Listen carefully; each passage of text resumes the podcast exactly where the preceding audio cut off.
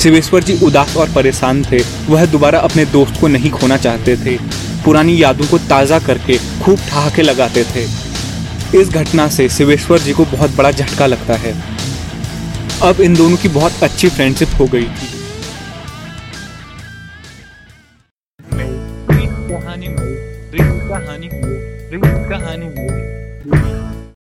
शिवेश्वर प्रसाद जी सतावन वर्ष के एक हष्टपुष्ट व्यक्ति थे।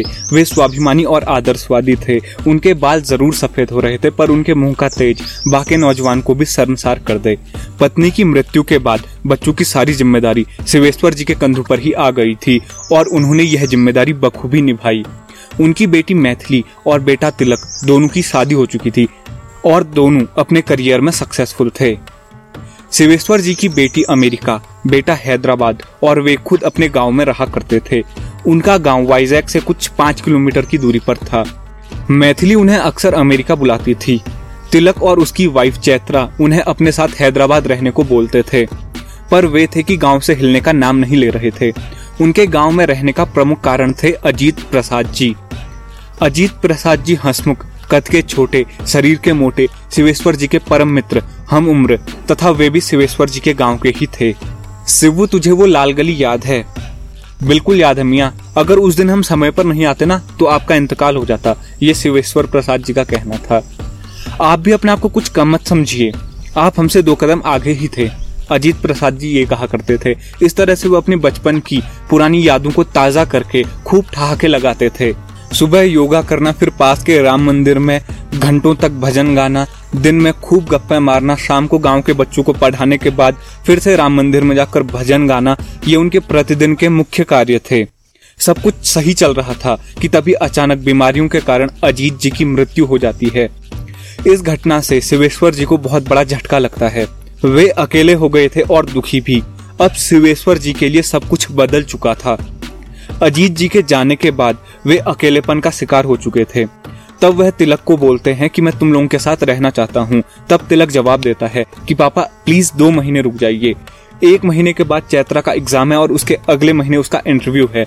मुझे भी आजकल ऑफ़िस में बहुत काम है। मेरा प्रमोशन जो होने वाला है। शिवेश्वर जी तिलक और चैत्रा की समस्या समझते हैं। बेटी के बुलाने पर वह देश नहीं छोड़ना चाहते हैं। वह अमेरिका नहीं जाना चाहते थे। अपने देश को छोड़कर तो वह बेटी के पास नहीं जाते हैं। शिवेश्वर जी फिर से भगवान का भजन करना शुरू कर देते हैं। वह फिर से राम मंदिर जाना शुरू कर देते हैं। एक दिन मंदिर में ही शिवेश्वर जी की मुलाकात सुगंधा जी से हुई। इन दोनों को भजन गाने का खूब शौक था। दोनों भजन गाते, फिर गप्पे मारते। एक दिन बातू बातू में पता चलता है कि शिवेश्वर जी का बेटा तिलक और सुगंधा जी का बेटा माधव एक ही कंपनी की अलग अलग ब्रांच में सेम पोस्ट पर काम करते हैं। बातू बातों में शिवेश्वर जी को यह भी पता चलता है कि सुगंधा जी पास के ही गाँव की हैं और उन्होंने और सुगंधा जी ने बचपन में एक ही स्कूल में पढ़ा है। अब इन दोनों की बहुत अच्छी फ्रेंडशिप हो गई थी। ये सुबह शाम घंटों तक भजन गाते, फिर गप्पे मारते। दो महीने बीत चुके थे। चैत्रा और तिलक गाँव शिवेश्वर जी को अपने साथ लेने के लिए आते हैं। शिवेश्वर जी उनके साथ जाने से साफ़ मना कर देते हैं। अब उनके मना करने की वजह सुगंधा जी थी।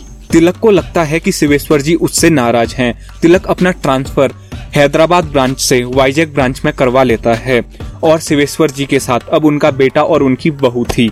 शिवेश्वर जी तिलक से पूछते हैं कि तेरा इतनी जल्दी ट्रांसफ़र कैसे हो गया? तिलक जवाब देता है कि वाइजैक ब्रांच से कोई हैदराबाद ब्रांच में आना चाहता था और मैं यहाँ। और हमारी पोस्ट भी सेम थी तो इतनी जल्दी हो गया।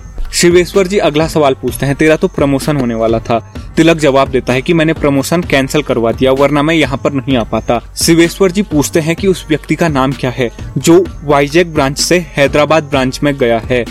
तिलक जवाब देता है, माधव मिश्रा। माधव सुगंधा जी का बेटा था। सुगंधा जी शिवेश्वर जी को कॉल में बताती हैं कि वे कल हैदराबाद जाने वाले हैं। और हैदराबाद जाने वाली खबर उन्हें आज ही पता चली है। शिवेश्वर जी उदास और परेशान थे। वह दोबारा अपने दोस्त को नहीं खोना चाहते थे, पर अगले दिन सुगंधा जी अपने बेटे और बहू के साथ हैदराबाद चले गई। शिवेश्वर जी को फिर से वैसा ही फील हो रहा था, जैसा अजीत जी के जाने पर हुआ था। पर उनकी सच्ची दोस्ती और भगवान ने उन्हें ज़्यादा समय तक ऐसा फील करने नहीं दिया। चैत्रा का रिज़ल्ट आ गया था और वह हैदराबाद की एक बड़ी कंपनी में सिलेक्ट हो गई थी। शिवेश्वर जी भी हैदराबाद जाना चाहते थे। तिलक अपनी कंपनी की मैनेजमेंट से बात करके दोबारा हैदराबाद चला जाता है और उसका प्रमोशन भी हो जाता है। फिर से भजन और गप्पू का सिलसिला शुरू हो जाता है।